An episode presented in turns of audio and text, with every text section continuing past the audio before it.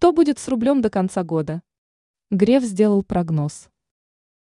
Руководитель Сбербанка Герман Греф дал свой прогноз относительно судьбы российского рубля до конца текущего года.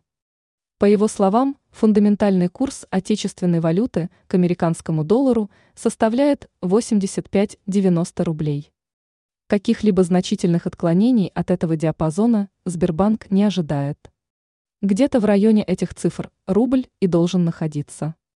Рыночный курс предсказать всегда очень тяжело, но мы считаем, что он сейчас в районе своей справедливой стоимости, цитирует банкира агентства ТАСС.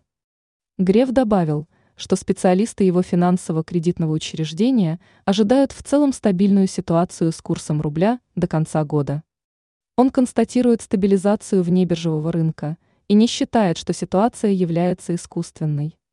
Скорее, искусственной ситуация была обратная, когда фактически был создан альтернативный валютный рынок ОТСИ, выводился за рубеж и фактически за рубежом происходила конвертация рубля в доллары, заметил топ-менеджер.